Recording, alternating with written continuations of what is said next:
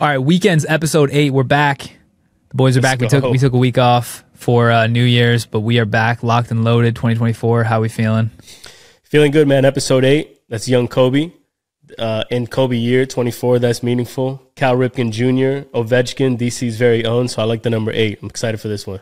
Hell yeah, eight's lucky. We'll take it all day long. If you've been rocking with us, make sure to subscribe. I hate saying that. You hate hearing it, but make sure to subscribe if you're watching the video. All right, where are we starting? So first thing I want to talk about actually is this thing that has been like top of mind for us. We've been saying it for a long time. This the idea that that followers don't matter, and um, I think we're both in agreement that more than ever they don't matter. Meaning it's it's. I, you know, I would say five years ago, followers did matter somewhat because if you followed somebody, you would be sure that that person's content would would come up in your feed on like social media platforms. And then the TikTokification of social media happened. And what happened was these modern algorithms went towards a different metric, which uh, heavily weighed discovery more. Um, and who you follow was less important um, than sort of like your behavioral interests, let's call it. Um, maybe a kind of a bad way to describe it. But basically now, it's like, man, you could have five followers, you could have 500,000 followers. If you make that same piece of content, it'll probably perform about equally, right? Um, now, I don't want to say they don't matter at all because you and I know the more followers you have, most brands are a little bit naive. They're just looking at the follower numbers. These are agencies. Um, they have a budget to spend and they divvy it up based on a following count and follow traditional like CPM, blah, blah, blah. Um, so it does matter a little bit more, even though marketers are wisening up. But I wanted to get your thoughts on this. I, uh, and then I have my own thesis, uh, my own principle. But I read this tweet. I really liked it. It was by a guy named Pat Flynn. And he said, People are fans of creators on YouTube. But on TikTok, people are fans of TikTok. I like that quote. And he said basically, as a creator, it's becoming harder and harder to foster a real community and create true friends, super fans. All of these platforms, YouTube included, are heavily pushing short form video content out and reduces our chances to really connect. And then he made this really interesting point. He said, there are massive TikTok influencers with millions and millions of followers. Nobody knows them. Nobody's in line at VidCon to meet them. Um, but in previous years, people stood for hours in a line that wrapped around the entire convention center just to meet their favorite creators. And so, my question to you is like, is there a new metric, or what is the metric that matters most, or is it not even quantifiable? Is it just, I mean, and then I, and then I want to share with you like a, a principle that I've been sort of cooking of maybe how to gauge like true fandom. But I want to get your thoughts on that. Like, if followers don't matter, what does? Yeah, I mean that's a, that's the million dollar question. Oh, I feel like the one question that we'll we'll get to is do does does TikTok itself the platform not matter? Or like is the reason there's no deep fandom for people on TikTok because of short form the medium? Or is it because of TikTok the platform like the way it the way it delivers the algorithm? So that that's an interesting thing we can debate but I totally agree that followers the only reason followers matter is the is like the last defense of followers mattering is the brand marketers that control the budgets caring about followers mattering. As soon as those people either switch their mind or evolve out of the brand the marketing function, followers don't matter at all. So yeah, I mean th- this is a really interesting interesting conversation around what is the metric that really matters most. For me, it's like when you post an introspective thing, like today, I, I posted a more like introspective video. Like, here's what I've been doing the whole time. Like, I've been, I started, I struggled, whatever. It was more like me as the hero, not like me as a newscaster. The the rallying of troops to those types of videos, I think, is a good barometer for true fandom. So like when I posted that, I was like, holy shit, this is getting like good metrics, but also the comments are crazy. Like people who really love me, who are like true fans, are like supporters, and you can you can gauge how strong that is based on those types of videos. You made you your last two videos were like that, and I and you had hella comments and hella shares from people like that. And so the thing is, it's kind of hard to like put a number to that, but there's a feeling. I feel there's like a level of magnitude with how deep the fandom is. So but but go into what you think the the metric should be and we'll riff off that because I, I do think like from a creator source followers don't matter at all. From a brand source followers still do matter especially when the brand is lazy at determining if someone has real following but that is aging out i would say in, in like a summarized way. Yeah, I mean, it, first of all, it's it's just such an interesting thing to think about. Like, and I do think about it a lot on YouTube. There are creators that are so beloved, they go off platform, they create their own gated community, um, or they join another platform, whatever it might be, and people follow them. On TikTok, like, that that would never happen. Like, oh, you, your account got deleted, or you want to go off platform. Okay, nobody's going to think about it again. Like, there is no. It, it's very hard to develop fandom on TikTok. I think on Instagram it's a little bit better. Uh, I I I, I was going to say I tweeted out, I threaded out today that I think Instagram is like the most perfect hybrid that we have as far as a relationship and a discovery platform. I think it sits somewhere in the middle. I think it's going to be as prolific as ever. But um, I was cooking this idea, this concept of the boring selfie principle, right? And I was mm. like, okay, you want to tr- you want to test your true fandom as a creator. Let's say, hey, let's say you got a million followers. You've done it by doing uh, ten giveaways a month. Um, you know, by buying shout outs, sponsored posts, you you do it through some sort of shtick. Um, let, us say like Hunter Weiss, like I don't I don't want to. He, he's had some clients that have popped, but then as soon as they go away from that format, it's crickets. So so say say you get two million followers through whatever, um, and then you go and post like a boring selfie. I think how that performs, and I know this could be a little bit. Um, you know, the, the focus is on, on the metrics, but how that performs, I think, is a good barometer on the relationship and the connection that you have with your greater audience. So I see guys like Joe Rogan, you know, and he'll like post literally like it looks like he did it from a 2007 Android. It's like potato yeah. quality, like low resolution, and just like him fucking sitting on a couch, yo. And it goes crazy, right? Like almost fandom. performs rabid, rabid fandom. Almost performs better than like his uh than his content, right? The, yeah. Uh, and so I'm looking at that I've been getting probably my last few posts have done really well 10, 20, 50, 100K likes, da da da da. But then I kind of tested this principle on New Year's. I just like posted like some random photos. But the one that I did intentionally at the beginning was like just me, selfie, kissing my daughter. You can't even really see my face instead of like a more highly stylized photo that I think the algorithm could have picked better up. And that got 2K likes, which is dope. I'm really happy about that. But the discrepancy was telling to me and so I pulled signal from that. And I'm like, okay, that this is like my true fandom. Like this is my true barometer of like, let's say, uh, like a real personality or creator online.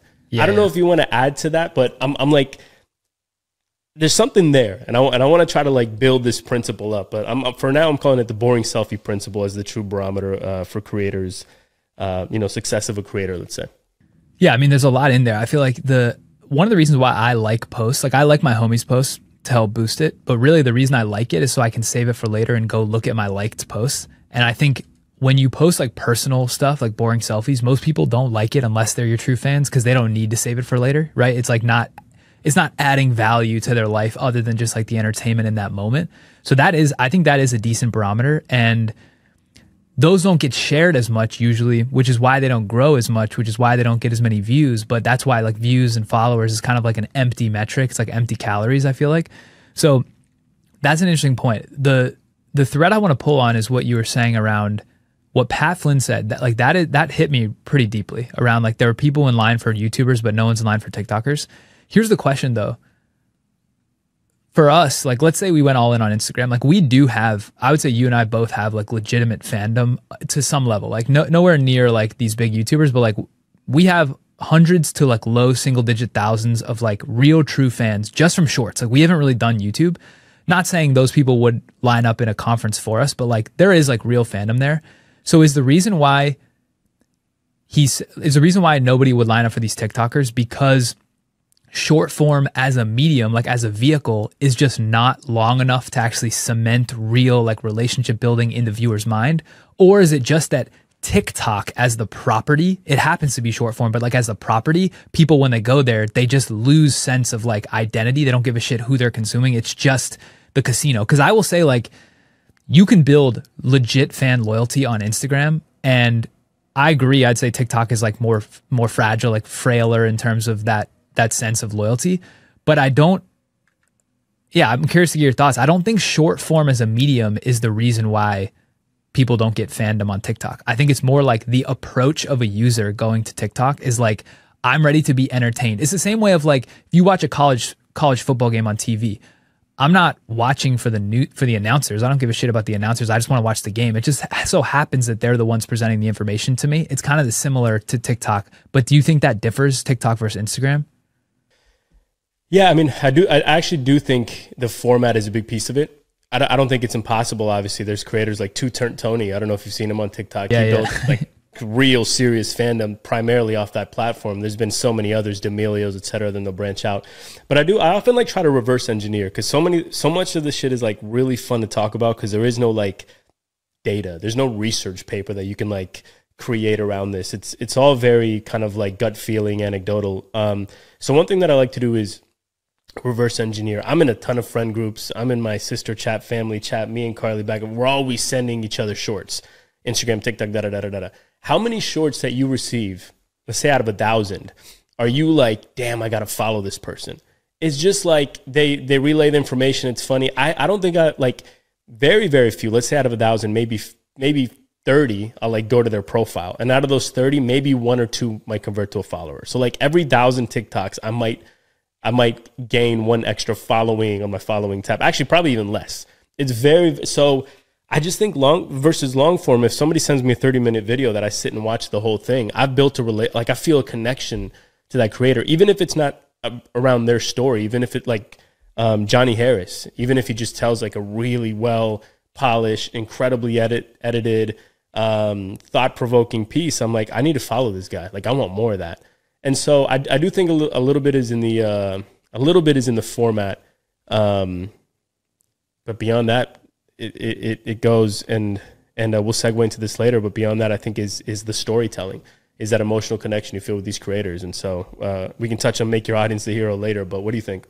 Would, you know, you know, I think it is is, I think a lot of the things that explain behavior can be rationalized if you look back like a thousand years at how people operated. So like a thousand years ago, when there was no technology, or even like further back than that, the whole culture of like survival and relationships were built on stories like around the fire, like long stories, long relationships. There was not like, you know, maybe there was like the town gossip that would like go and have five minute conversations, but like the the essence of society and human connection, as we've been told, has been built on these long pattern, these long storytelling sessions. And I think brains evolve to mimic patterns. And so if that's how we were evolved and that's that's how we survived, I think most people's brain is conditioned to like that long breathing the pace, you know, like storytelling 30 to 60 minutes at a time. And so what's interesting is like short form is the cocaine of content. And so there's a lot of people addicted to cocaine. Why are they addicted to cocaine? There's some like lever or switch in their brain that likes that, but I don't think it's long-term sustainable for the human brain. Like I it's just I'm finding myself even when I go down these TikTok rabbit holes and I'll watch like a hundred videos in a row, I don't feel good after. And it's not because the content I consumed was like junky. It was literally the format and the switch, the the pace of switching, like it like fried my brain. And so, and I personally don't like that feeling. And I think eventually a lot of people are going to realize that as well. They don't like that feeling. The reason they feel so shitty is not because part of it's like they're watching people have greater, better lives than they think they can have or whatever. But the other part is like actually the psychological brain impact of the constant switching. It would be like if you, you know, when you watch a movie that's like super high strung and high pace and high cutting and you're like, damn, like I'm really anxious. Well, imagine that, but you're piping that 12 hours a day. That's what short form basically is.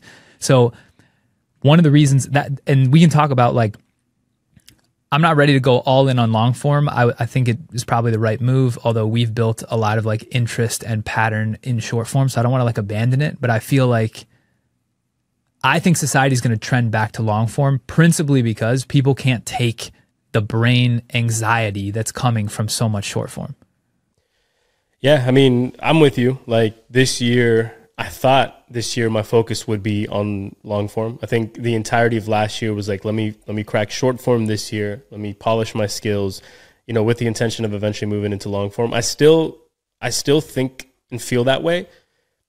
But now I have this new line of thought where I'm like, okay, Let's talk about well, yeah, let's talk about this because now I'm thinking, should I dedicate another year and go all in on Instagram?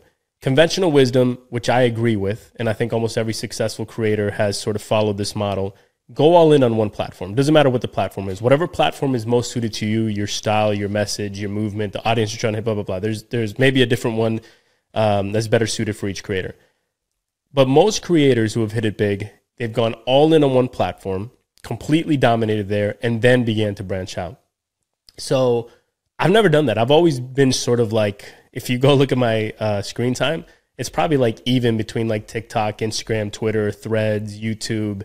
Um, and now I'm thinking, my thesis is that Instagram is going to be more prolific than ever. I think it's just on its way up. I think real time uh, continues to trend upwards, while TikTok I think must be stagnating. And also from a personal uh, standpoint, my own behavior, I'm on TikTok less and less and less and less now, and the reel algorithm is actually better suited to my interests, which is interesting. But so now I'm like, should I do another year where I go all in on short form, like as as you know, with as much energy and focus as possible, and then revisit the long form idea later?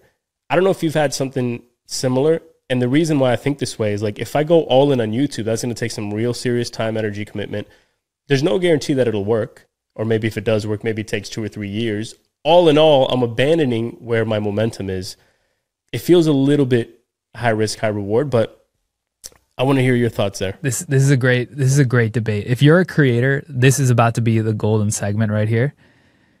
I mean, okay, I'm gonna try to I'm trying to like frame my biases because I I'm bi- I'm biased, right? So like when you have something working, it means you don't have to put as much effort into figuring out how to keep it working. So you like lean that way, right? So we have short form working. We have Instagram working. Like every Instagram post we post, minimum 100,000 views, but like more so in the hundreds of thousands, easy. And we go viral a lot. So we know what works.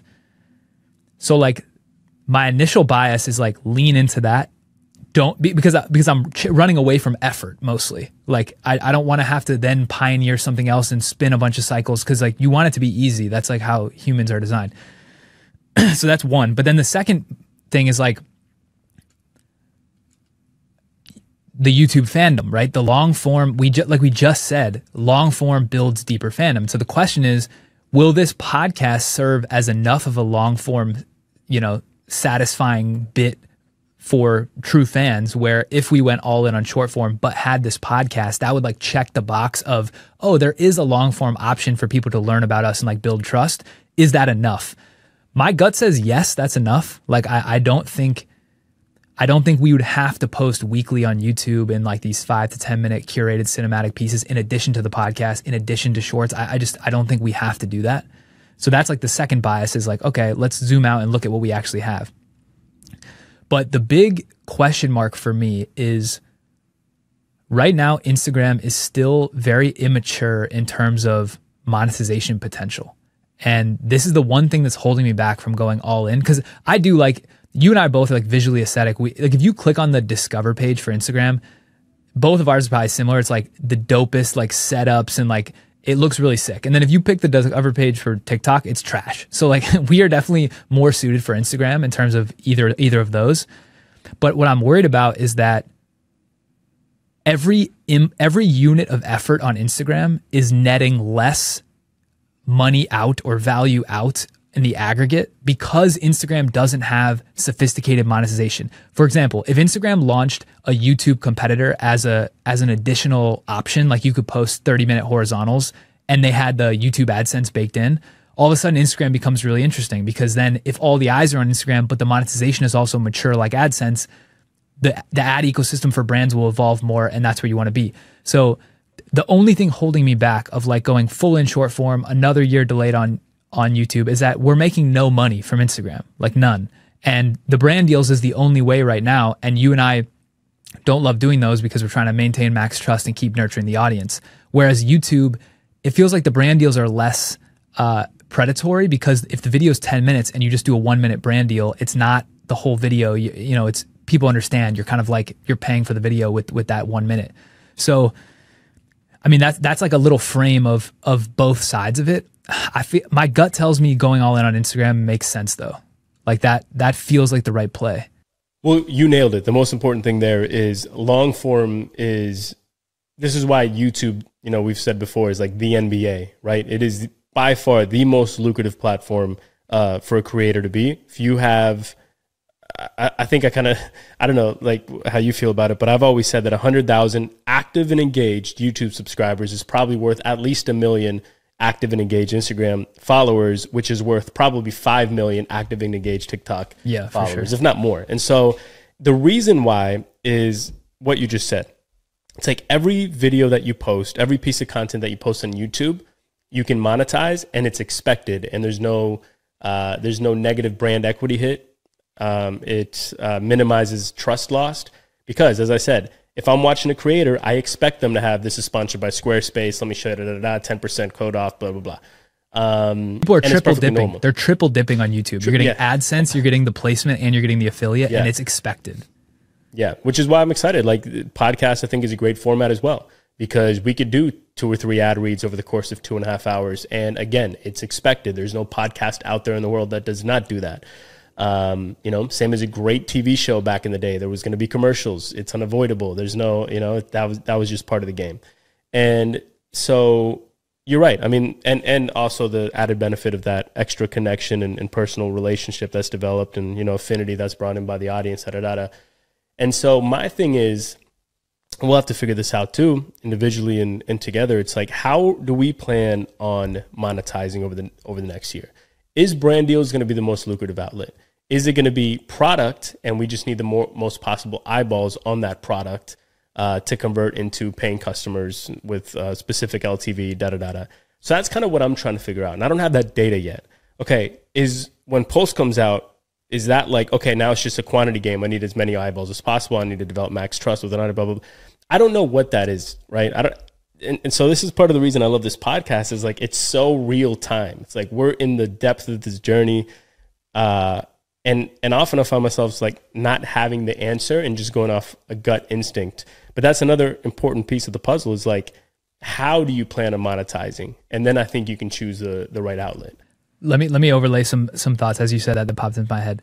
So one is I do feel so one strategy that might be the right strategy is we just say like fuck brand deals completely. We just completely turn off that spigot in our mind cuz and and I feel like you've taken almost none. I've only taken a couple, but but the way my mind is work man i would love to because the way the way my I, I have two and i'm dreading them yeah, I, I dread doing them, but also like the way my mind is working is the like the third derivative effect of that is I'm like, okay, I have to only post videos that are like kind of complementary to what a brand deal could eventually be because I need examples and I need to like show if the brands are watching, show what I make. And so it's just like it's influencing everything versus if I don't do brand deals at all, like if if if we say, okay, the strategy is products, whether it's a course, physical product, SaaS, it's like the strategy is products, we're not doing brand deals. Well, that like really frees my ability to make whatever I want that's going to get the people I want to buy those products in. And I don't have to chase like, how would a brand think about this? And if I'm covering this topic, how would a brand want that if I want to sell it to them eventually? Like that actually, that does free up a lot, um, a lot of like creative creative space. That's one point. The bigger point though is, I think the real winners in on the internet and really in general and this is like cliche, but they go to they skate to where the puck is going, not to where it's been, right? And so if Instagram did two things in the future, they would immediately become the number one destination. Those two things are allow you to post longer than minute and a half, like create some sort of longer canvas, which then you could monetize easy easier with like in can real. already, but it doesn't take advantage of the Reels discovery engine. Yeah, so I guess like you, you can, I think, post up to like an hour, but it. But it gets- uh, I have to look into it. it. I think it does get throttled. I don't think it. ta- yeah, it's not part of like the Reels algorithm. So basically, if they bucket one is like if they redesigned the content posting and algorithm experience where they actually promoted longer form stuff just as much as reels in a different way, but allowed for like kind of like AdSense style monetization where you didn't have to take an entire unit of content and go fully on a brand. Like you could inject monetization. If they did that and or figured out the shopping, which we talked about before, where like they really integrated shopping live into the video content where it was like super seamless. I think they'll I think they probably will do both if it makes sense strategically. And when they do both of those, Instagram becomes the best, not maybe not the best of YouTube, but it becomes good enough complementary for long form content, the best short form content, and the best commerce platform in the world. Instagram would then become the destination. So the in my mind, the skating to the puck is going is like if you believe that Meta is all in on Instagram, which maybe they're not because they have a huge ecosystem, but if you believe that and you believe that they they will figure out how to add in these commerce and these like other content functionality, the best play would actually be to go all in on Instagram during this build up phase when no one's looking. And then when they deploy those features in the next 2 to 3 years, you're you're huge on Instagram. You've already honed the algorithm to know that you're one of the Instagram native creators and then you just explode. Now that's a little bit of a risk though because if Instagram as is today right now, I still think YouTube's a better play and although the view counts are higher and like there's more eyeballs on short form, it just feels like a little bit harder to build a lasting brand. Uh, maybe not a lasting brand, but yeah. So that, that's that's one point I wanted to make is like where's the puck going, right? Where, what is YouTube going to go to, and what is Instagram going to go to? Instagram feels like it's going closer to what we want, which is like to build our own products and brands, and then be able to sell them to the people that follow us, right? Yeah, I mean, first of all, two things here. If you're watching the video, I'm not drinking pee. This is uh, I'm I'm sick, so this is an emergency. And I apologize if I'm like a little slow or lackluster today. I'm also just been super under the weather. But um, I think it would take. I don't know what it would look like. It would it would take like the most genius product mind because I think for Instagram to even approach and same for TikTok. I think TikTok's gonna like kind of actually fail in their pursuit of YouTube. For Instagram to even approach a successful long form strategy, like okay, say we can post five minute reels. I, I'm not gonna sit there and watch a five minute reel. Like it's just the behavior isn't there. And the reason people don't realize, like, the reason why YouTube is such a juggernaut is because, first of all, now more than 50% of YouTube viewership is on the TV. So somebody in the living room watching on a TV, or maybe you're working on your laptop while YouTube is on the TV, or it's in another browser tab, right? Yeah. Or it's like on your phone as you're in your computer, whatever it may be. You're like, not going to do that on Instagram. YouTube is honed and conditioned the audience to sit and watch or sit and listen. Um, Instagram, I just I don't I just can't see that happening. I'm not gonna have like a five minute video on the side here as I'm like working and looking. Over. It just it feels very strange. So what Instagram would need to do is create some sort of web experience, probably to start, where it's it's completely redesigned, it's brilliantly reimagined that encourages this kind of consumption, and then they're going to need to figure out a TV product. The other reason why YouTube is so dominant, I think, in the space is because they're owned by Google. So they have the complementary search engine that leads to a YouTube result. And the, like, there's just so much going on in that ecosystem that is very unique to that product that others can't crack. So, like, TikTok, I think, is going to fail spectacularly in their YouTube pursuit. Eventually, uh, you know, the YouTube uh, TikTok creativity program will pay less and less and less as they realize it's not very, uh, you know, just people aren't consuming in this way. I might be wrong.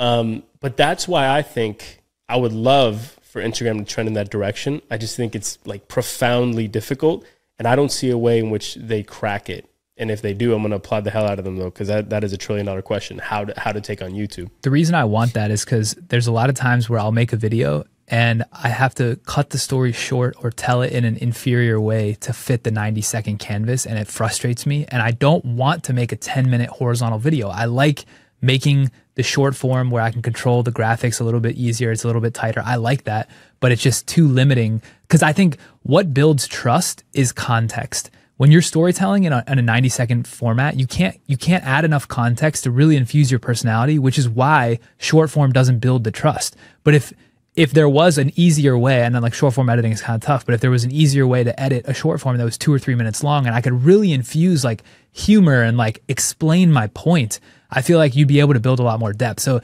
that that that point is coming more out of like my my desire not not to have like a YouTube replacement, but just to have like longer content canvases because that's how you build trust and that's how you would convert I think more through short form. So yeah, I mean it's interesting. I was I was thinking as we were talking like you know what's funny is like not to stroke our own ego, but Instagram should just hire the two of us as like a little pod that like a little innovation pod that like once in a while we just come into their product team and we're like, yo, here's what we're seeing from the ground. Like like we're two of the most active people on the platform from like a video first creator perspective. Cause I think a lot of our ideas sound obvious to us, but like would be pretty novel to people who aren't making content every single day. And if you think about like what do we like? We like high quality, we like good brands, we like visual aesthetics. Instagram is the platform for those people. Like it just is. It's always been, it always will be. So like I really want to see Instagram succeed, but it just feels like they sometimes they don't approach building the features in a way that would suit, you know, people like us. Absolutely, man. I mean, Instagram's also it's in, it, you know just like every other platform, but they serve such a wide spectrum of users. So I'm hanging out over the holidays with uh, with my uh, cousin. She's 18 in high school, and like, just out of curiosity, I'm like, show me your Instagram experience. It's way different. It's not like the experience that we may have. It's like literally still just friends sharing like their weekend photos and stuff. And I'm like, wow, like this. I'm so far removed from this. This feels like yeah. Facebook 10 years ago, where I'm like seeing the you know everybody's nights and like that's still kind of popping off on Instagram, and I'm like, that's interesting. And then I'll go to my wife's Instagram again, way different, like just yeah. a profoundly different experience than than what I'm met with on Instagram. And so I'm like, this is super interesting. It's like that's a difficult challenge to navigate when making uh, you know decisions on the platform. Is is keeping that in mind, like how many different uh, you know subcultures and different interest groups, et cetera, demographics that you're serving. But when it comes to like the more so like professional creator, storytelling, like content creator world, I think we're really plugged in. I yeah. would love to be that. And um, that's another reason I want to become a power user on Threads. A because strategically, I just think Threads is going to continue to pop, especially come U.S. 2024 election, where unfortunately I hate it, but it's going to become like politically segregated, and and Threads is going to be a stronghold on one side, vice versa, which sucks. But um, like Gary Vee says, I'm platform agnostic. Where's the attention? That's where I'm at. Um, and so I think, and, and not just that, by the way, I just think, you know, Meta's got another up $400 billion or something in market cap. They're going to be spending heavy, heavy, heavy on threads. It's coming. Yeah. But I also love, I'm like connected with a lot of people on the Meta team, Instagram team, and I love just like giving feedback, whether they listen to it or care or even pick up on it or not. Uh, it's kind of irrelevant, but I just, I like to be that kind of like beacon of feedback for their team, just what I'm seeing, what I'm thinking, etc. So exactly. we can do that from an official standpoint, let's go. That'd be that'd be sick. Before we go to the next topic, so you you talked about the Instagram ecosystem. So basically, when I think of that, it's you got the reels, you have feed posts, you have stories, you've got the broadcast channels, which for people who don't know, is kind of like a one way messaging channel where like Roberto could send out stuff and then people could react, but like can't message him back. And then you got DMs, you've got threads. I mean, they're like a it's a super comprehensive ecosystem and a lot of touch points. That's a positive. The the negative potentially is that's a lot of different content creation content experience you have to optimize for. And so because because the way i think of you know like you said if, what if i go instagram agnostic? I mean instagram specific.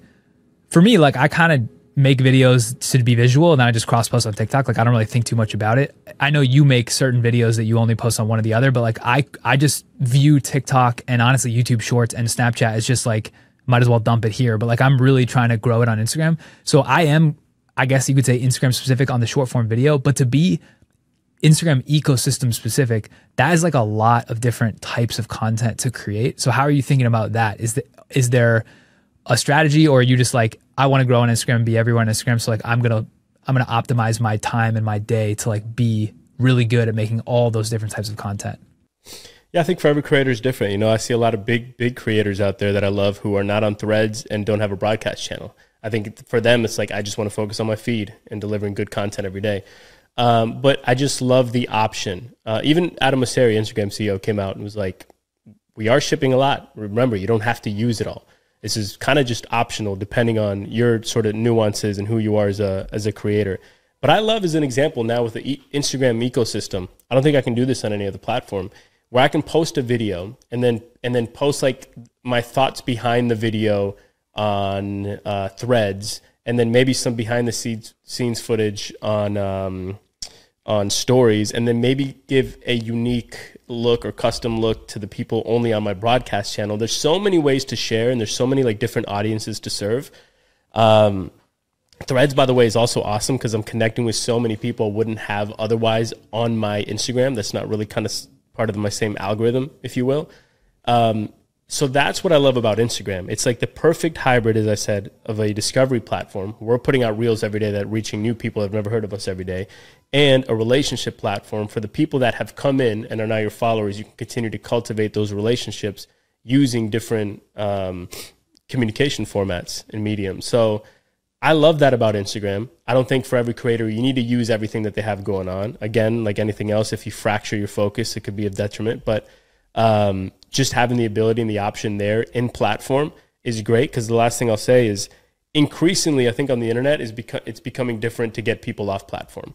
So if you want to get people from Twitter to Threads, Threads to YouTube, YouTube to Instagram, Instagram, TikTok, it's becoming harder and harder and harder. Nobody wants to leave the platform to the point where if I click a link and it's like embedded within like a the Instagram proprietary Safari thing, I'm like, I'm not good. Yeah, I, I don't, I don't care how much I want to watch it. I'm not going. Yeah. Um, and so having all those options within platform, I think is I think is really useful. You know what I feel, and this is a good transition to to another topic, but like the people that I feel like are doing repurposing really well, like Ali Abdaal will say, I, I would love to know just like what his team and workflow structure is to like get the base content to whoever it is to then repurpose it everywhere. Cause because that's the thing is like if you're going to be on threads twitter is kind of like threads so you can really cross post on threads and twitter. If you're going to be on reels tiktok and snapchat and shorts is kind of like that so you might as well cross post. Oh, once you go down that it's like i just spent two hours posting trying to get it everywhere and so like people like ali abdaal he has a team and a workflow that's doing that cross post repurposing for him like he's making the core video and then they do it all. So i would love to we got to get some people on here who are like the COOs or like number twos of these content operations and talk to them. And this is a good transition to the Matt D'Avella video, which you you sent me and we both watched because he's talking about like his team. You want to like set that up, why why it was intriguing to you, and we can talk about it.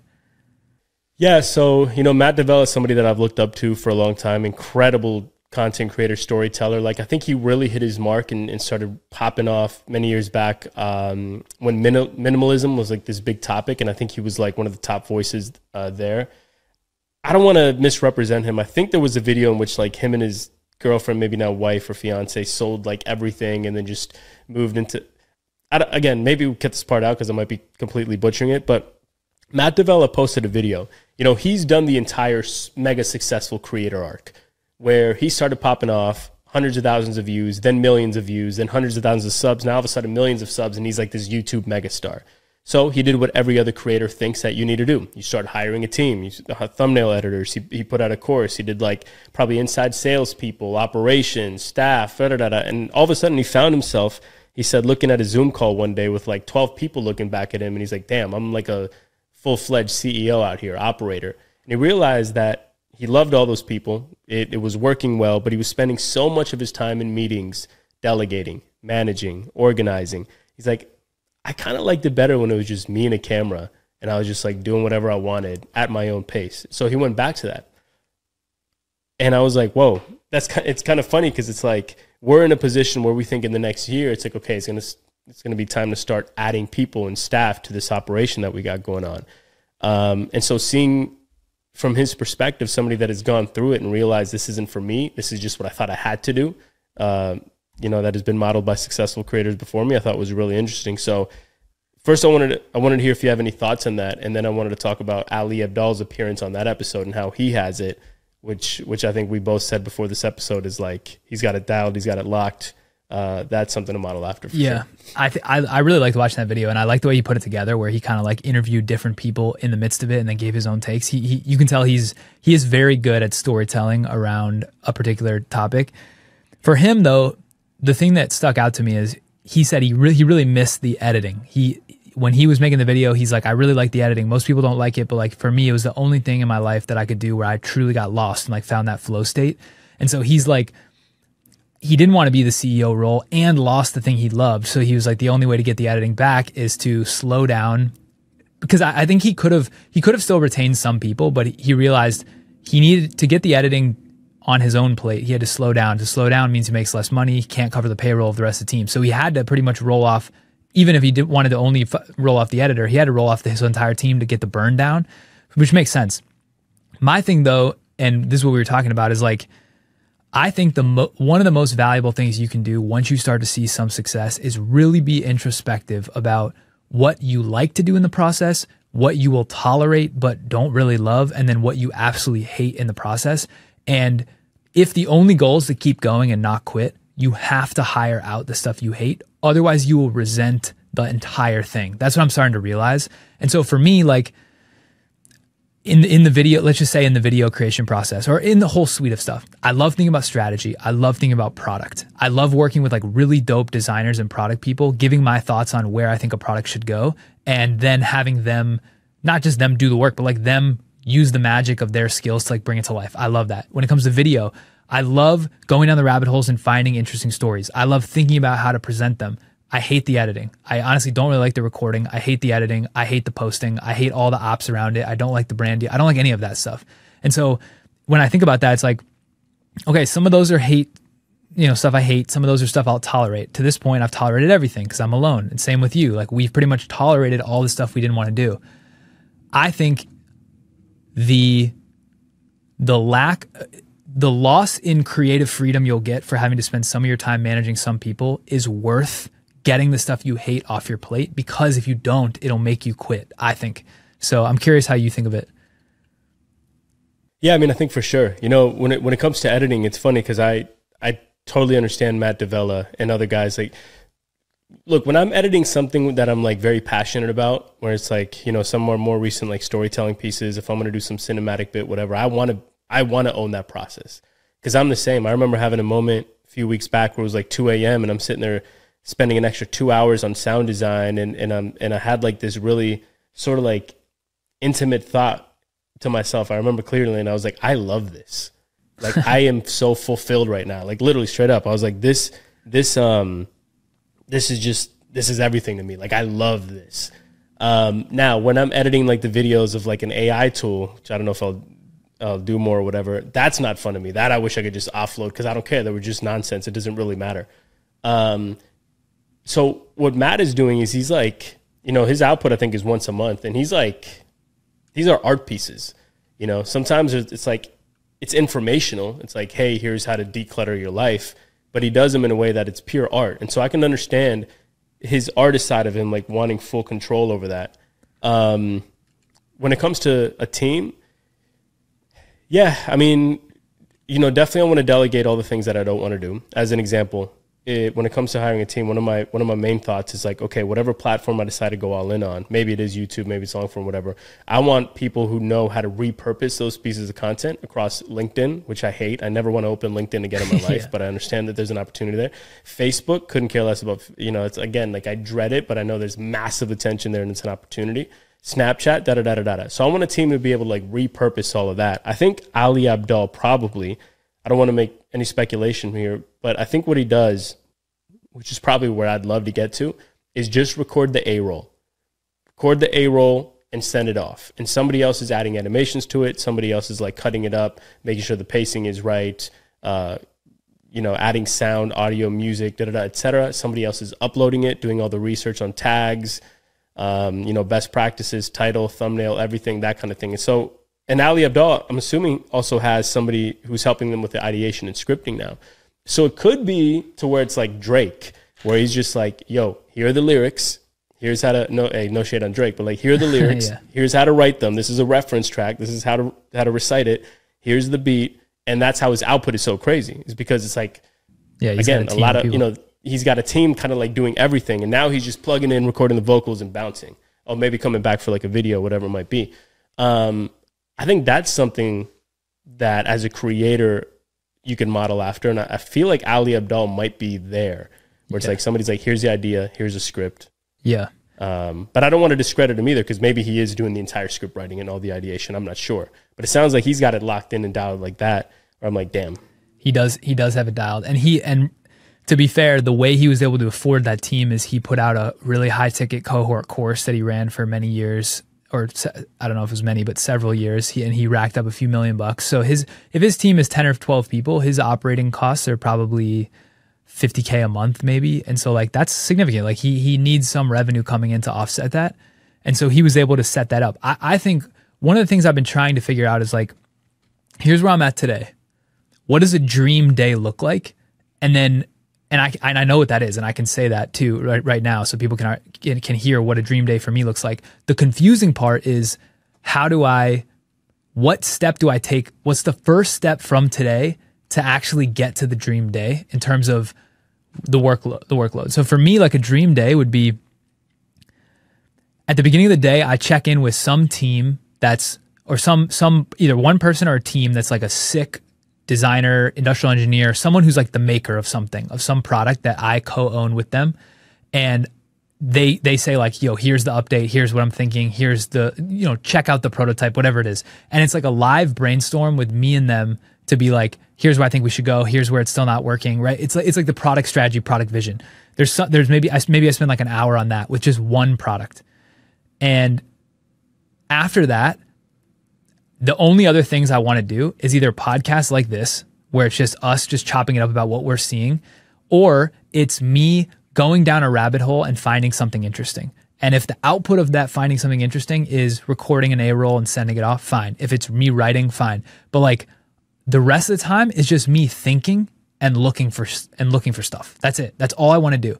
And I want enough revenue coming in from the products we own and potentially even if the content is making money in some way to cover me. And that's it. And that's all I want. And if I did that every single day, I'd be the happiest dude ever because every year, a couple years, we could start launch a new product and I would have that same cycle over and over of like, what's the customer need that's not met? We're going to make the best product, the highest quality product in the world. We're going to, but I don't want to be actively doing the actual heavy lifting.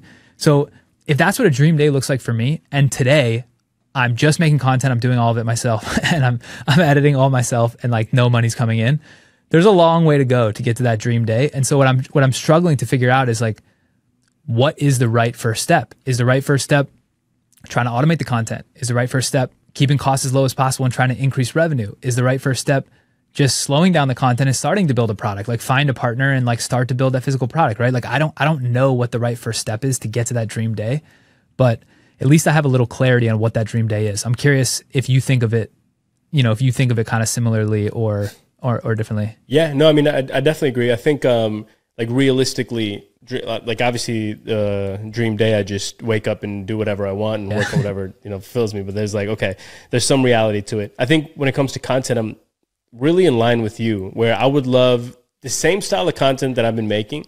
Um, you know, where it's like kind of kind of like we we sort of leading, maybe not leading, but like kind of defining our own category.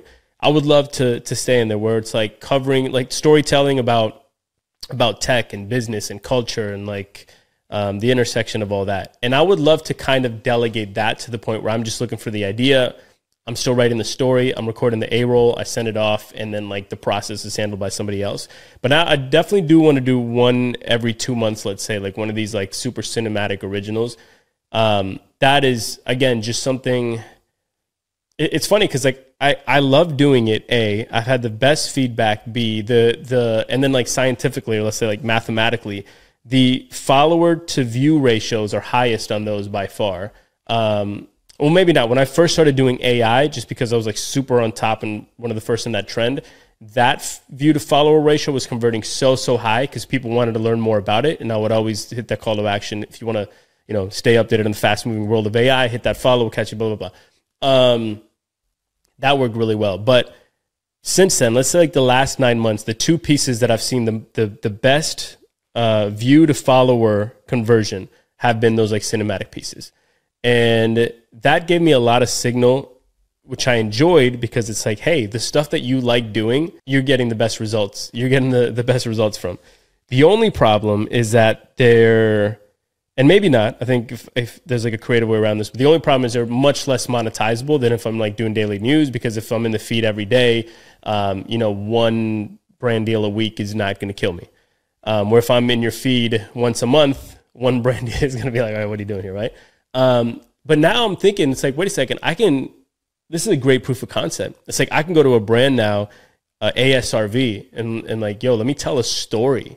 Uh, you know, I think it'll get a million plus views do you want to do you want to sponsor it? This is not like a story about ASRV. You're just inserted into it. I, there, there's like creative ways around it where actually maybe it could be pretty uh, pretty monetizable. But uh, ultimately, I think on on Instagram it won't be. If it was YouTube, yes.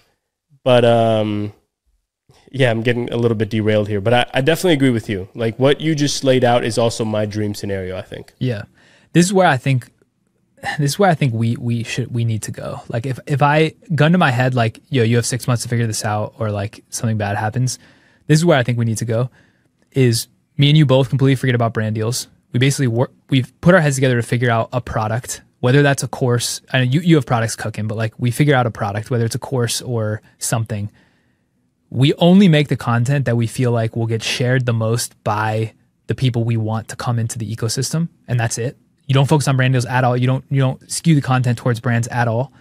And then we basically spend every other second of time either making the podcast or making the product better and getting the product to market. And I have a feeling that if that product is a fit for customers, we'll make more money from the product than the combination of all total brand deals. And the product is not transactional. The way a brand deal is like once you do it, it's done. You got to go get another one. The product can scale, you whatever. So certain products scale better than others. Like the, a course would be a dream for us because everything we make, the better we get, the more the course sells. But there's other products we can make too. And I hadn't really been that absolute in the thinking. I was kind of like, oh, I could do brand deals. I could do a service. I could do like, I was kind of like all over the place. Let's try to dabble. I actually think a better strategy is like, fuck that, turn everything off except the product, figure out the product that the people we want to buy would buy that that we have authority to make and everything else is just like what basically what you're doing with the cinematic reels and I have to figure out what that is for me but like make the content that we want to make that would attract the people we want to attract and just spin that wheel. And and I think if if we do that that sets us up in the best position to not sacrifice trust, to maintain quality, but also to to make enough money to keep going. Because the thing that a lot of these people look over is like, yeah, Matt D'Avella is on his own now and doing one one post a month. Yeah, Ali Abdaal has a team of twelve, but like those people grinded for years and ha- made a ton of money to be able to fund it. We don't have that right now, or at least I I don't. And I, I know I know you, you're making a little bit from the the tome and stuff, but like I would, you'd probably say you don't have that income source the way you want it either.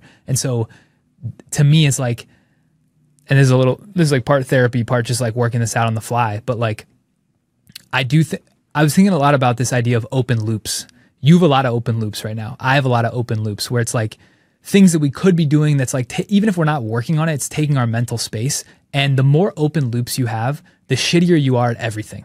So I'm just like, yo, let me close down all these loops. Like there's just no reason to have a loop of like like, you know, am I could I work with that brand eventually? Like what does a clothing brand look like for me to design? Like close it, close it, close it. These are like little tabs in the browser. Like we got to close them so that we can just only focus on the one tab that actually makes sense for the strategy.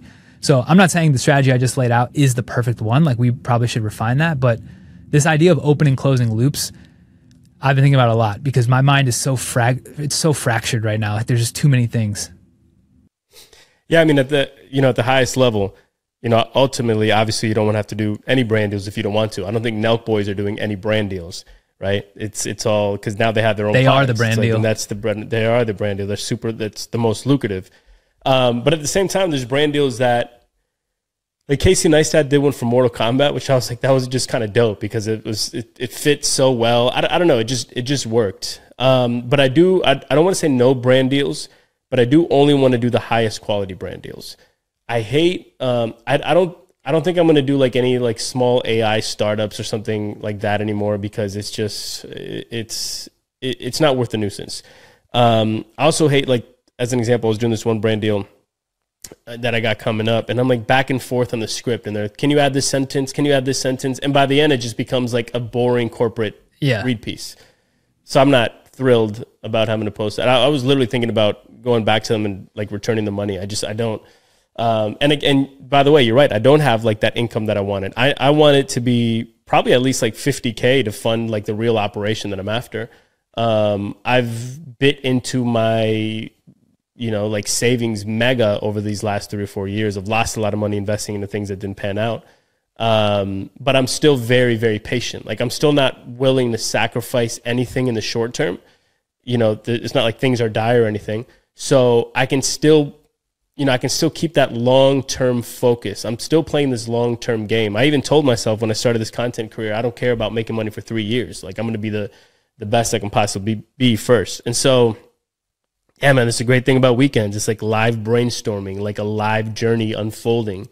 Um, but I still want to do brand deals only if they're super, super dope. If Apple wants me to cover the Vision Pro, let's go. Yeah. Well, well one Um, one but thing. if little startup A wants me to cover their ChatGPT wrapper, nah, man, I, I, I can't. I don't, you know, yeah. not compelling enough. One way to frame brand deals too that I was thinking is like, yeah, I feel like the way you're saying it is right. Me talking in absolutes, to shut it all down, probably makes no sense. But the the one way to frame it is like you get a lot of reach outs from these smaller companies that are like, we're doing a campaign, you'd be a good fit.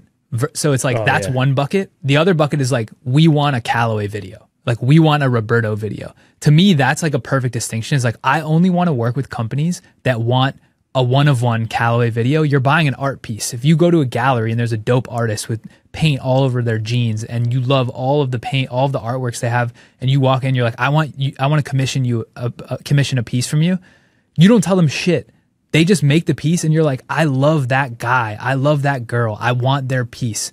That's what I like. There are brand deals out there like that. I think Casey Neistat did a lot of them, like that one with Nike when he went all over the country, all over the world, and like filmed that him jumping over the camera. He- They wanted a Casey Neistat video. They didn't want a campaign. And they probably gave him all creative control, and it was probably ordained and required by Casey. Exactly. So that that's like I guess a good frame for it. Um, where where do you want to go next on the on the docket? First of all, I like how you wrap that. I mean, it's uh, I'm in agreement, dude. Like, brand is everything. Ultimately, brand is everything, and unbeknownst to creators, like there is a thing. If you're a creator and you're just doing brand deal left and right, you are cheapening your brand. I think that's sort of unavoidable um, because again, like scarcity, you got to keep that mindset of like scarcity is a high resource. It's like if you're a brand. I know for a fact that if I'm doing a little startup and I barely have a budget, I will never get Casey Neistat and there's a prestige to that. I know for a fact that I'm not going to get Gary Vaynerchuk. There's a prestige to that.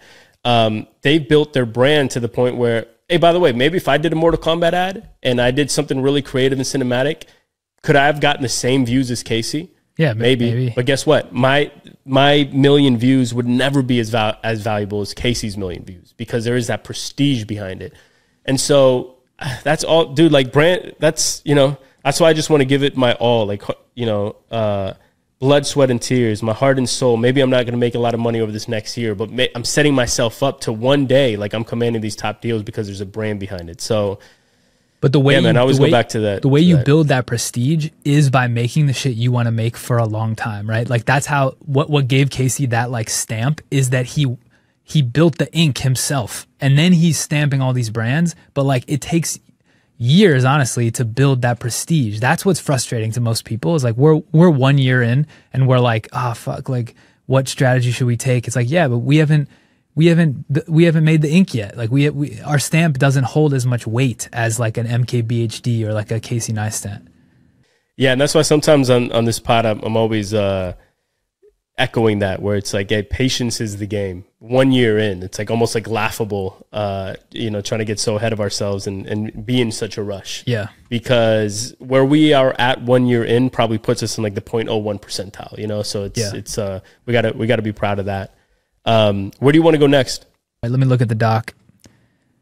There- there's a Shaan Puri, and shout out Shaan Puri. We love uh, Shaan and, and My First Million. Um, there was a tweet that he made talking about how to sort of build an audience in 2024, which resonated deeply because these are actually ideas that we've tossed back and forth on this pod over the last eight episodes, and he just succinctly like curated them into one place in his own thoughts. Um, but I don't know if you wanted to sort of unbundle this tweet. Yeah, Or- or let's. we could save yeah, that for another No, let, or let's later, let's but- unbundle it. Let me. I read it last night. Let me open it up. Because I think the the big the big thing from him. Well, this is the thing is one one take I've been seeing a lot that I don't really agree with is a lot of people saying packaging doesn't matter. They're like just be, just be dope and the package doesn't matter. I don't think that is true, especially if you're starting from zero. I think the landscape's just too noisy for shitty packaging. So that is one thing he's one too, thing too said. nuanced uh, of a. I mean, yeah, that that blanket statement. There's there's too many variables to to kind of declare. Yeah. Um, but but let, let's go to this first one. So he says a few non-obvious lessons I've learned building a you know 500k followers and a mil- 100 million plus downloads. But the first one we discussed. Uh, remember, it took me like three minutes to explain, and then you were like, "Oh, LTV of the audience." But we discussed this in like episode four or five or something like that. But who follows you is far more important than how many people follow you. Quality over quantity. He nailed it there. I mean, like like we talked about, we don't have to rehash the segment because we already went through it. But but that is so important for people to understand that if you have you know 10,000 international 14 year olds, that's not going to be as impactful as like one Fortune 500 CMO, uh, you know, who's a fan of yours. So I thought that was well said. But if you want, I don't know if you want to go through like each point or if you have any thoughts. I, I like how he said you're not building an audience, you're actually building a magnet which attracts a certain type of person. And the whole point is to get to get the who you have it's like flies to a light right? You have to build the light that attracts the right type of fly. So yeah I, let's go to the next one. I, I think we are both really aligned on that one. Yeah but that's just it man. Yeah I, i've been saying that a, a lot too where it's like you're not actually building an audience. You're putting stuff out into the world that's attracting the person uh, that hopefully you're you're after. Um, the next one is you want to be known well not well known. So basically says that fame is the wrong goal. You want a narrow set of people to know a lot about you, become famous within your bubble. So how do you become well uh, known well? You got to share stories, hopes, dreams, fears, and obsessions. Um, this is basically depth. what do you think about this one? Basically, depth right. first breath. So I, I, I still think you want breadth if you can keep depth, right? Obviously, like the you want to go as broad as possible with keeping the depth, but the depth is most important because I, I think some of these, we'll, we'll, and we'll keep going through, but some of these lessons are kind of like it's almost like to somebody who doesn't have a lot of followers, like, don't worry, if you build depth, you'll be okay. And maybe that's true with the right niche, but maybe it's not true. Like a lot of these lessons aren't just blanket coverage because I think, I think packaging does matter. I think having 100,000 people at a 8 out of 10 depth is better than having 10,000 people at 8 out of 10 depth. So I feel like, I feel like people listening that get triggered by these can, can take them with a grain of salt, but a lot of these are what we've been saying, right? Like almost all of these are exactly what we've been saying.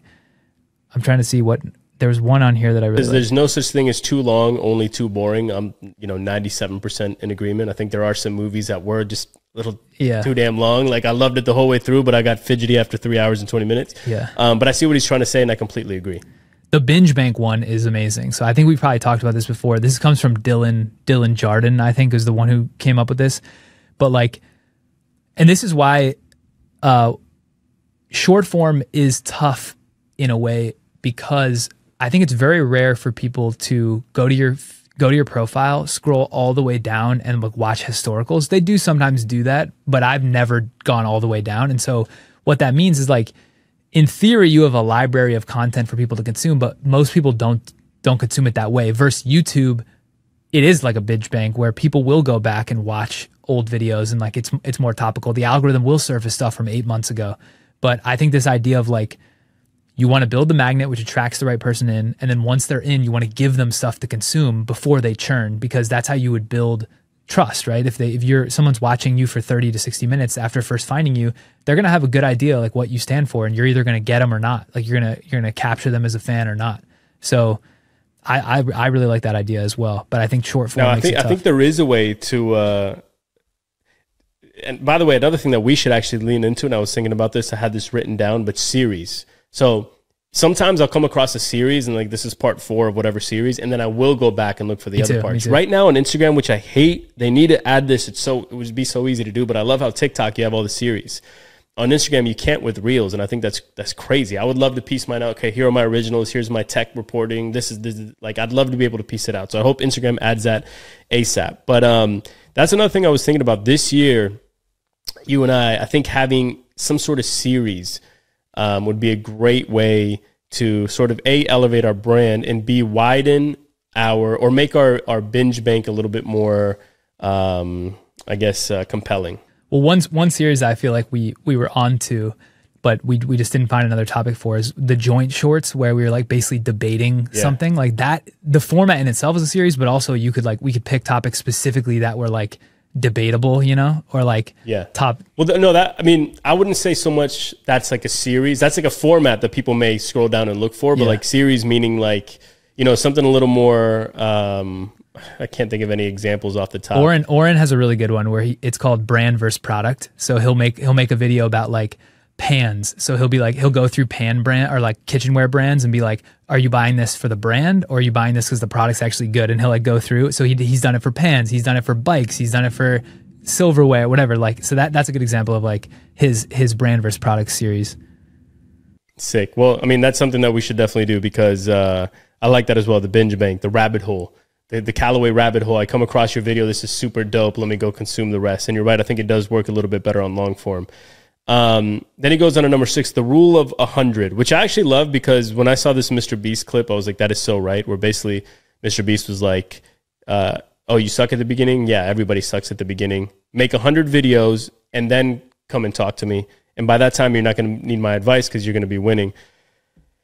Yeah, this is something that I've kind of borrowed. People ask me what to do. It's like make a hundred videos and try to improve something every time. It's, it, it, it can literally be that simple to get started uh, with content. So I don't know if you have any thoughts on that. It- the rule of 100. It is. It really is that simple because if if you're not going to stick with it for 100, you're not going to stick with it long enough for it to work. And if you are going to stick with it for 100, you're going to improve fast enough that, like he says, you don't need you don't need hacks. And that's the thing is, there's no hack, there's no tips, there's no there's no cheats. The the cheat is sit down and suffer through learning. That's the cheat. Correct, man. that's, That's it.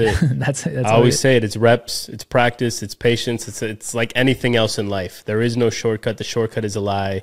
Um, it really just you know you got to do the dirty work and you got to be at it for a long, long time before you start popping. I think we were both sort of in a way, uh, not to not to sort of like diminish our our skill and whatever, but in a way like a little bit lucky. I don't know because our or let's not say lucky. Let's say um, we were an outlier. It's like oh, Kallaway popped right away. Oh, Roberto, in his first three videos we're doing views. It's like, wait, well, that's an outlier. So, so don't compare yourself to that. Like generally, it's going to take years and years and years. My favorite examples are, uh, you know, Marques Brownlee. He was on, I think, video like 200, and he had like 2K subs. I just read Patrick Bet David. I heard an interview. Second year on YouTube, he had uploaded, or yeah, I forget how many videos, but second year on YouTube, at the end of the second year, he had less than 2,000 subs, and then he started popping. You know, Mr. Beast, famously, I forget how many videos he made before he even cracked a thousand subs. Like, it just is what it takes. it takes a special Um, person to be able to brute force through that many. Like it's it's just really, and also it never. If you're trying to push the envelope, it never gets easier. Like yesterday, I'm 250 videos in. I still not proud of my skills. I su- sat here and suffered to make the video yesterday. Like I, I, I spent from like 4 p.m. I broke for dinner and I was working on it until 2 a.m. It was a 30 second video. Like that's how many hours it took because I don't, I didn't know how to mask. I didn't know how to, like, I didn't know how to do things. The only way to learn how to do them is to do them, which sucks. But like, Yep. That's the case. That, that's how it goes. You just have to be like willing to suffer through learning. But that, that's so valuable too, because now that I know like every part of the process, when it does come to hire, it's going to be a little bit easier to understand what I'm looking for. 100%. It's like now, not only do I know how to, you know, like every creative software, I know how to shoot, I know how to light, I know video, I know like my way around like almost every asset or every facet of content creation. And so now when it comes to hire, I know exactly what I'm looking for. I know what's good, what's not. I know what takes time, what doesn't. I know how hard certain things are, et cetera, et cetera. exactly. Um, so the other two I think were a little bit obvious is uh, you know pick the platform that suits you. I think we we touched on that a little bit earlier, and then don't stop, which is it's funny because that little piece of advice, don't quit, is so hard to follow, but the barrier, like, dude, it's kind of easy out here. Like you just don't quit. Like everybody, every podcast, we made the example. Uh, one percent of podcasts make it past episode twenty one. It's like yeah. part of the game is just not to quit and stay in the game as long as you can. And and Um, one hack on and that. then number too. one Oh, hack sorry. on that super quick. So I I I wrote in the doc like I was la- last week or two weeks ago. I started to have like a little burnout burnout situation. I was never like I'm gonna quit, but I was like I was like God damn it, I like actually don't want to make anything. I don't have the creative juice, and that hadn't happened to me yet. Like maybe a day here or there when I was hungover, but like I was able to push through. But this was the first time where I was like I had time to work, but I didn't have the will to work, and I was like, all right this is a problem because this is how most people end up quitting. They they do that for a couple weeks and then they're just like, oh, whatever. Like I don't really need to do this. Luckily for me, like I quit my job, so I have to do this. But one one like one one small hack is if you're feeling that way, just don't make stuff for a couple days. Like actually let yourself walk away. Even away. weeks, man. even Take weeks. time off, Even weeks. 100%. Exactly. Yeah. And so I'm like just I made that video yesterday. I was like getting frustrated, but got it out, liked how and now I'm back in the back in the like spirits of being creative again. But sometimes that happens even for like I don't know if you've had that in the last year, but like dude, that it it happens where you just you're in a flow, nothing can break the flow. Then you have like a trip or you have like a family obligation, and when you come back, the flow is lost. Everything is chaotic. You don't have that momentum again. And you're like, God damn it, like what do I have to do to get this momentum back? Sometimes it just ebbs and flows. You just have to step away for a few days, I found.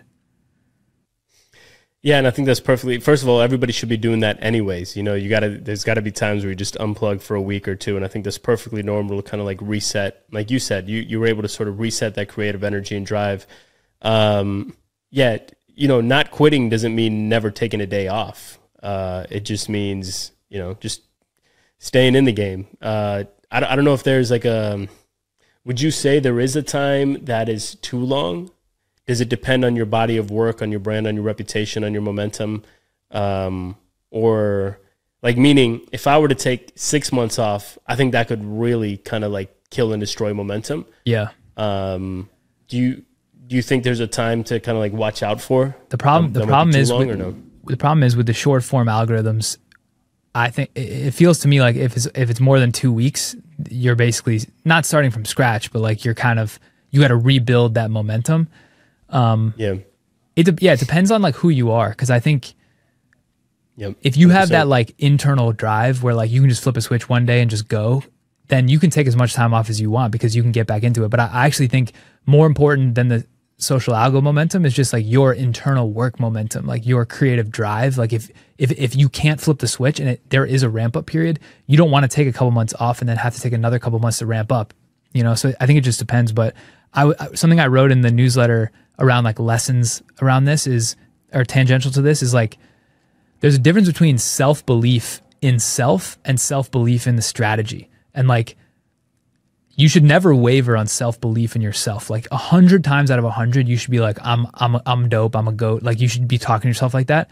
But there's oftentimes where like we set a strategy or like we set a vision and we're really hyped about it and then something changes you get new information and like that strategy needs to be reevaluated i think a lot of people com- conflate belief in strategy with belief in self and they start feeling bad because they're like oh shit my strategy was off i think it's important to like have that bifurcated line you know so that's something that i hadn't thought about before i was letting myself get sad when my strategy or like my mission was you know someone poked a hole in there i poked a hole in it but like you you know they're separate Yeah, man. things. No, belief in self is everything, dude. It's such a small mental switch, but no, it, it does take a lot of practice and it does take time. But I'm actually, I'm actually kind of convinced that you can almost do it overnight. Um, I wasn't able to. For me, it took a, it, it took a long, long time. Uh, but I think it really can be done overnight. And sometimes it's as easy as like just daily affirmations or the way you, just the way you think and the way you say it, man. Like, please, anybody watching, like, I don't ever want to hear. If, if you're like, oh, like here, here's an example. If, uh, if I approach a brand, um, this actually happened to me with LG the other day. I wanted to do like that projector. I have like, this great idea for this LG projector, da, da, da, da. and I was like, let me just go, you know, try to try to get a deal out of this because it's such a dope idea. And they were like, oh, we're not interested at the time. And like literally, my brain went to your loss. Yeah. It's too fucking bad. You're gonna got crazy ROI. Like I was gonna do the crazy. Like you guys are idiots.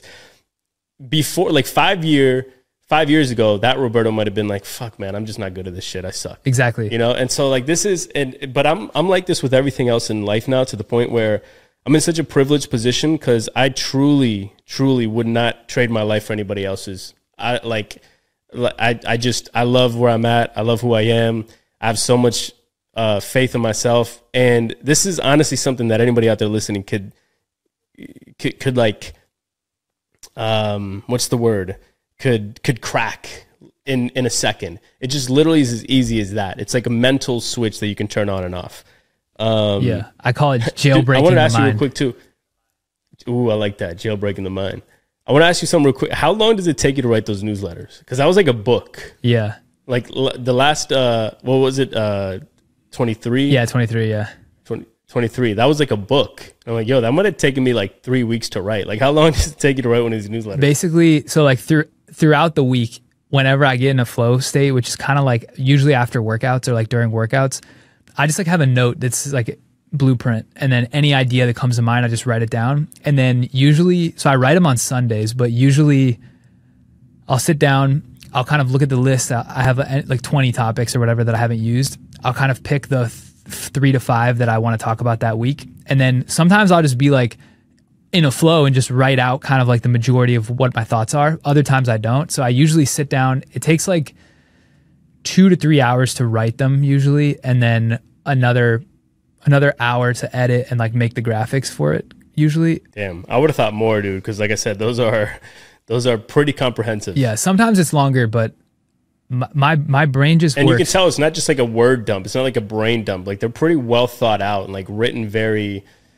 like it's pretty impressive man i always recommend your newsletter Oh, and thanks, anybody man. listening uh, needs to subscribe so it, it's really really impressive Thank you. Yeah, I, I feel like it's a good it's a good fit it's a good content fit for my the way my brain works, but you would think like, oh, if you're if you're good at writing, like just write 40 hours a week. It's like I, there's only so much I can do of that, you know. So it's like a burst, and then I'm I'm almost like tired of writing after a few days, or like for a few days. So yeah, but things come different different things come, dude. The editing takes me forever. Like I, I spend six hours a day editing, so it's it's it's hilarious that just different mediums. Um, I mean, I guess the cool thing is like you're you're really documenting with the newsletter, right? Exactly. So it's not like you have to. Um, and I, I kind of wanted to go more in that direction too, because I'm always with my newsletter. I'm a little, I've been a little inconsistent, but that's because I'm like, I only want to write it if I have something really valuable to share. Um, some weeks I'm not going to have that inspiration, you know. But if I'm just kind of like documenting the way that I feel, I think it's a. But I would never be able to do it like you, man. So uh, yeah, kudos, kudos to you. That last, uh, everybody should read that last one. I was like, yo, am I reading a book? Like straight up, like there's professional writers who whose output is once a month, write like these introspective newsletters. I could probably, you know, I'm like, you're doing them every week, so it's really impressive. We'll take it. we'll take it.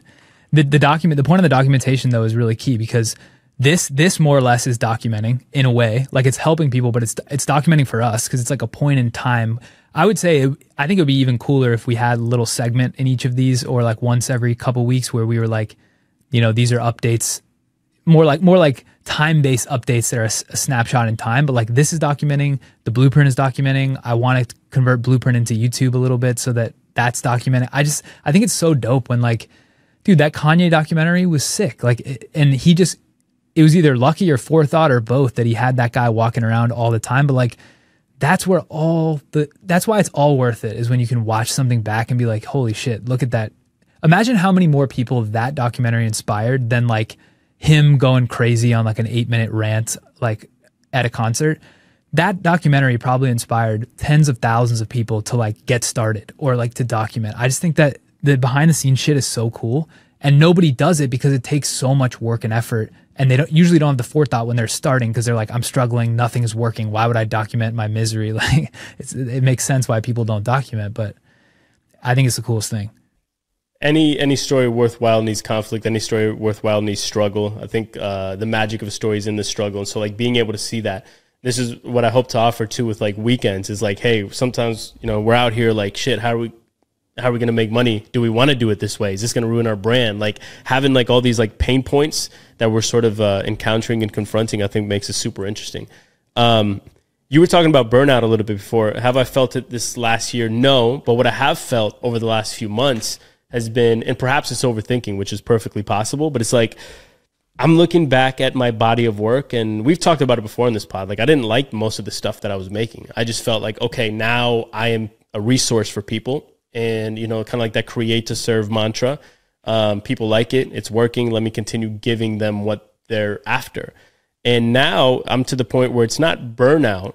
It's like i don't even i don't even know how to describe it. It's almost like a not burnout like i'm too tired. I can't get myself to do this anymore. It's this is too boring and unfulfilling. Um, so i think there's a distinction. Let me know if, let me know if there's not but that that's something that I'm not really willing to compromise. I don't think this year. I don't want to make something unless it's look unless it's a brand deal and it's lucrative and it's. I don't want to make something that I don't want to make. Um, I think it's as simple as that. And maybe that's the antidote to burnout because if I'm approaching it that way, I think maybe it makes it a little more difficult to burn out. Whereas if I just needed to meet my my some sort of throughput quota, some sort of consistency output, and I had to post once every other day, then you know, as a byproduct of that, I'm going to make stuff that I'm not in love with, and then that'll probably accelerate a burnout potential. Yeah, well, that that's the that's the frustrating thing is the I think the where burnout comes from is it's it's your desire to post faster than your creative output can meet the quality you want. So like I set these arbitrary bullshit deadlines of like I got to post once once a day on the weekdays. I need 5 or like I got but but if the deadline was different, like if the way society actually worked was like, yo, social media, you, your account gets frozen except for one 1-hour block a week. You can only post once a week. If that was how it worked and that's how everyone treated it and that's how all the fucking gurus talked about it, it would completely change the way I made stuff because then I'd be like, oh, I'd be like, I have six days to come up with the best thing possible and I can't miss because like I only have a one hour window. It would completely change everything. So I think my burnout is from these arbitrary deadlines that I'm setting on myself to hit certain thresholds that I don't even know if those thresholds create optimal results. I like I don't even know. I've just came up with these, yeah, once a day would mean I'm productive. Like and I and I think that's where a lot of people get frustrated is they look at other people posting or frequency and they look at themselves and they're like, I'm behind. And they're creating this like weird yeah, I mean I I'm victim to it and I'm trying to I mean I feel like you've done a good job of breaking that, right? You were posting like almost every day, and then you took a few weeks between, and you had hitter after hitter, but there was like a couple weeks between. And I don't know, maybe you could talk about like how you mentally justified that, or if you didn't even think about it, because that is how it should be, right? That's like a very healthy approach. Whereas what I was having was very unhealthy, and it was causing me to be like super frazzled.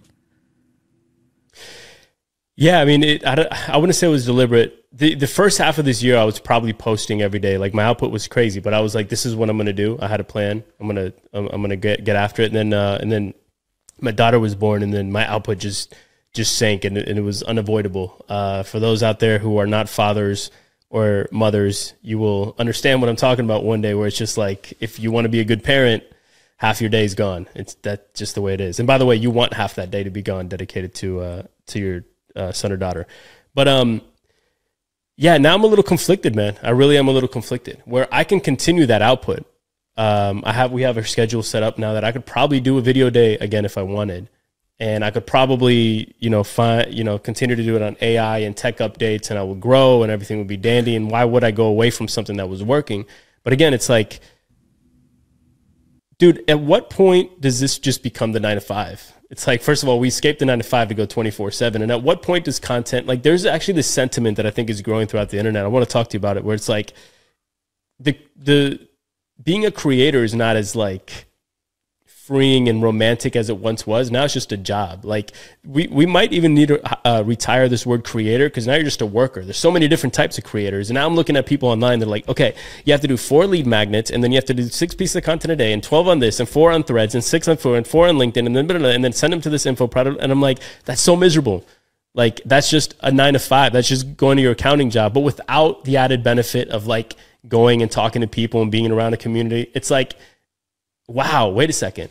It's it's it was this thing that was like so freeing and and it was like this creative and incredible you know creative journey that you would go on and like wow you get brand deals and you get paid for this and you have all the freedom. And now there's like so many creators out there where I'm like wait dude you're just you're an accountant. Yeah. you know you're just you're doing your your 12 hours of paperwork every I, I don't know man. It's I agree. So, that's like, why I'm saying you, we need a it's really important to have a product that's detached from the content output so that that pays your bills so that the content output can be really on your own schedule. That's that to me that's like mission critical and I'm not there.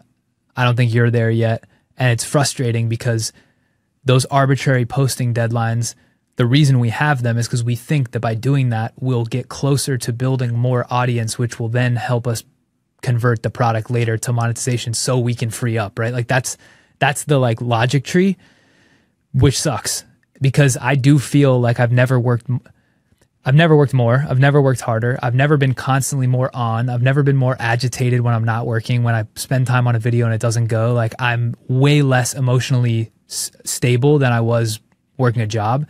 The difference though is that I'm fast forwarding to when I'm 50 and if I was working a job, I'd still be working a job at 50. And I think this is the only entrepreneurship, owning your own business is the only path to not working until you're 65. You can work, but you won't have to. And to me, my current thinking is that that's worth the trade off. I hope it's worth the trade off. I don't, I don't know, but it's frustrating, dude. Being a creator is kind of frustrating if you don't have a product that's detached from it. Yeah. Yeah, I mean, but you know, at the same time, you're building the distribution channel, which is most important. It's the hardest to crack. So it's like, uh, you, you know, it's funny because I've never, aside from like, uh, well, when I was like in my teens, when I worked at like Sports Authority and freaking uh, Advance Auto Parts and stuff like that, but I've never really had a job except for this one six month stint where I worked at a at a startup. Um, it was by Michael Chasen's startup. We raised thirteen million dollars for it. It was in Washington D.C. and I I often find myself like looking back at those six months with so much endearment where I was like, it was so dope going to a location and there was 35 people and we're all working towards something, like shooting the shit and bench in the office. And like Michael Chasen is just such a dope guy, you know, sold Blackboard $2.9 billion, whatever it was. And just like, I learned so much from him. And, uh, so it's funny. It's like, if you really want to become a creator, yes, it comes with the added benefit of like potentially exploding and doing life changing money, da, da, da, da. And it does come with the added benefit of freedom and this and that. But we should almost start changing the perspective where it's not like, yes, I'm a creator now. It's like, yo, you're a creator now. Like, it's, uh, yo, there, there's thousands of hours in front of you, and there's going to be, you're, you're going to go through the entire spectrum of emotion. There's going to be joy, frustration, sadness, doubt. Um, and I'm seeing this more and more across the internet now where, where a lot of creators are like, damn, I kind of missed the uh, the camaraderie that I had at my nine to five. Um, you just recently quit your nine to five, so I hate having this conversation. Like, wait a second, but obviously you're a different, uh, you're in a different class because you're again we're outliers. Um, but for the average person, um, that's why I always say when I when I like coach or mentor a, a, young creator, I'm like the first thing you need to crack is the mentality.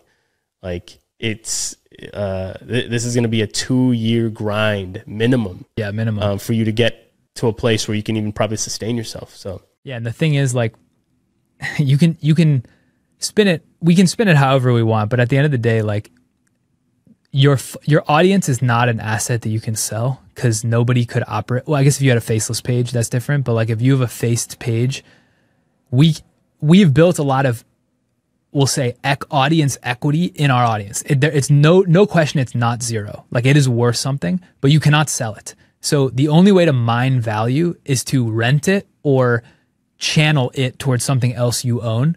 And I think that's very different from like starting a company that is IP or software based that you also put a two year grind into. And at some point, that is worth something that could be sold because it's not tied to you. So it's very important, I think, when people are starting down this journey, which is like, it's going to take a shit ton of work. You're not going to know what you're doing almost always. You're going to work harder than you probably would else otherwise. Until you build a product that's detached from your name, the audience you're building is not sellable, although it is rentable. So you're going to have to like work a long time to extract value in a positive way from that audience. So there's a lot of things that are not like, holy shit, this is a lottery ticket the way it's painted to be. I still think we're going to figure it out. Like, I think you're a killer. I'm a killer. Born killers kill. Like that's how that's how it is. So we'll figure it out. But this isn't the kind of thing that like somebody who's not a killer or like somebody who's fragile emotionally should I mean you should think twice I think about like jumping into it. Not to say like it's for certain like it shouldn't be allowed for other people. I'm just saying like it's a tough it's way tougher than I thought. And we're good at it. Yeah and it's and it's very public. And it's very very public. So all of your so imagine imagine you go to a job and you know what everybody's making and you know everybody's output and you know every you know like uh, how effective everybody's been at their job in, in real time it's like it, it um you know I could, I could see why it causes so many anxiety for people um what was i going to say Shit, I was just going to say something. I had a good thought, and it just escaped one. One thing on that, maybe maybe it'll maybe this will trigger it back. Is like, like when I post the blueprint. Th- so th- this will give a signal to people like how how like delusionally confident I am in myself, or like how you could say delusional I am. Period. When I post a blueprint, like we're not making a lot of money. Like this last week, I I lost two hundred dollars. like we made nothing, spent almost nothing, but like it was a net net loss of two hundred dollars. And my life burn this week was I don't know what it is, but it's probably I don't know like one to two grand or something with everything included. Not not like I'm buying software, but like to eat, buy food and rent and stuff. Whatever whatever it is for the week. Maybe it's more. So like that's a huge net hole. And every person in my life that I've ever met, ex-girlfriends, college friends, whatever, everyone is seeing me post that little screenshot. Every, everyone who's reading Blueprint or like watching my Instagram stories is seeing that little screenshot. At the bottom, negative $200. Not only am I not making any money, I'm losing money every single week. If you're not confident in yourself and like playing long term, that will break you in half. Like it just will. Cause it's really hard when you think you are X and then people you know you think are Y and those people are looking at you and like in their conversations in their apartment with their significant other, they're talking about how dumb you were for quitting your job and like you're losing money and it's not working, whatever. I, I don't know if people are having those conversations, but most people think they are. Most people think that other people are. And dude, it's one of the reasons I like sharing the blueprint is because the kimono's open. Like the pressure that makes people crack is when you hide the fact that you're not doing well and you hope people don't find out. I'm just putting it out there.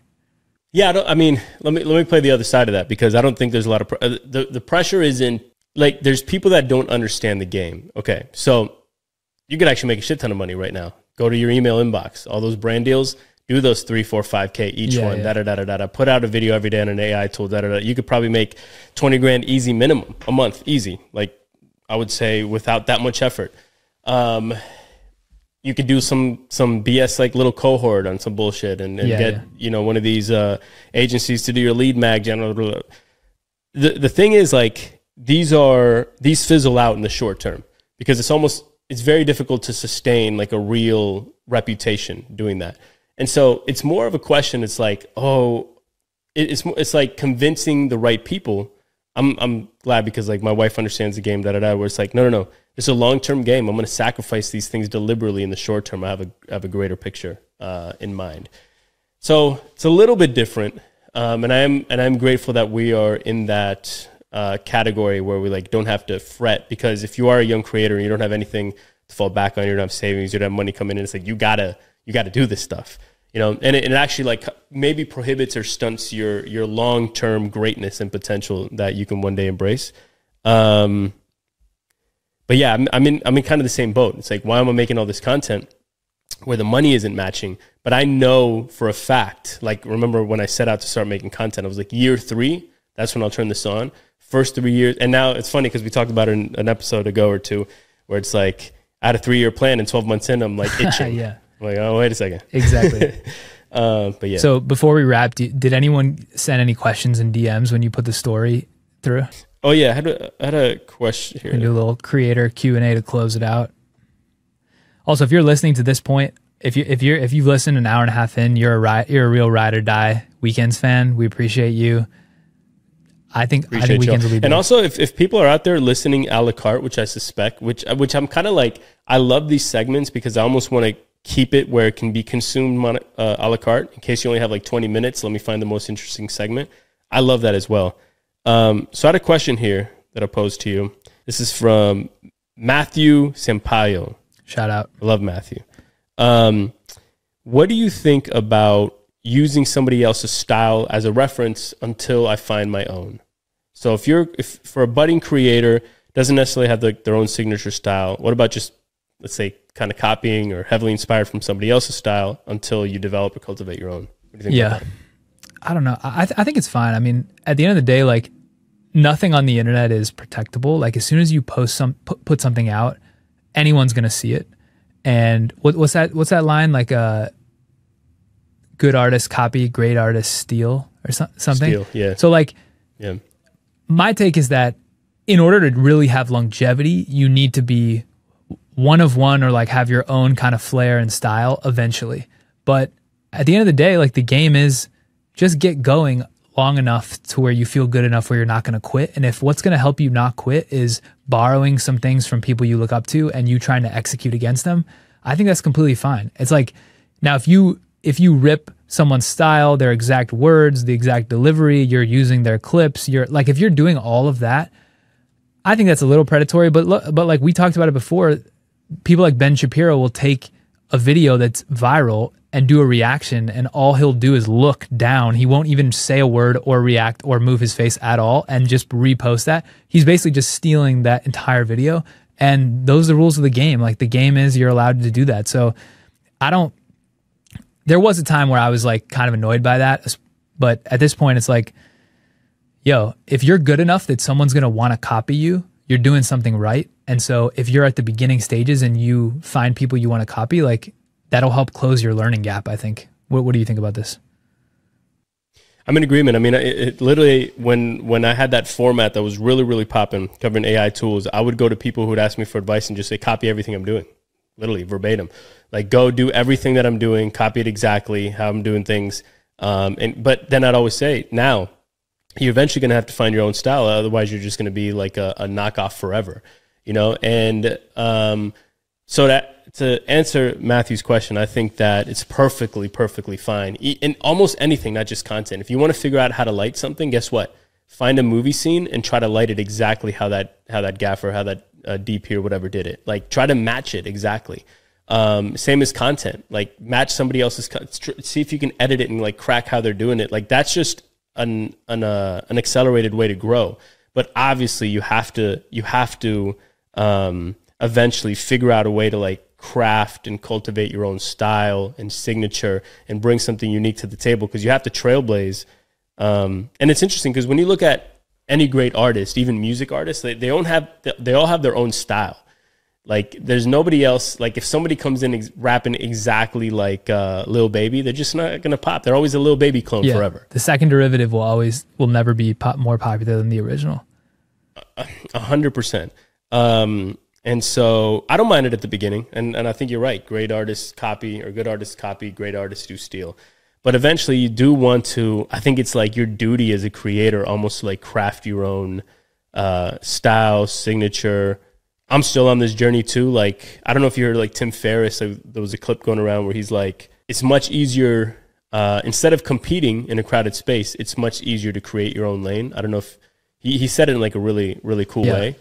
Um, but I I I'm working towards that. I want to I want to like create my own category. Yeah, you know? that, that that's what I mean. Uh, I think you've kind of you you've already have that. Like you created the Kallaway, like your own category.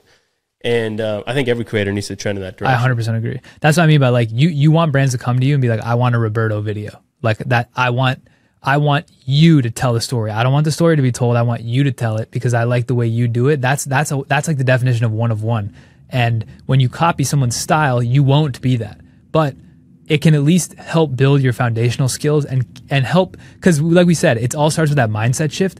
If what's going to take you if what's going to shift the mind for you is producing something good enough, like at a certain level of quality that you believe in yourself, and the only way to get there is to copy, then, then copy. Because like, I want as many people who have flipped that switch who are building their own stuff because I just think that's cool. Like that, the the world at a, at the highest level, maybe you could argue the world is zero sum, but like at the level that we play, it's not. It's the world is not zero sum. So like we we can all win with a thousand x more people doing what we're doing, and part of the reason why we're doing this because like no bullshit i actually want to inspire other people to do it because i think it's cool when more people make stuff that's cool. Like I, that that's just one of like one of the tenets i think we live by. So hopefully weekends weekends grows super big and becomes like a nucleus for that for people.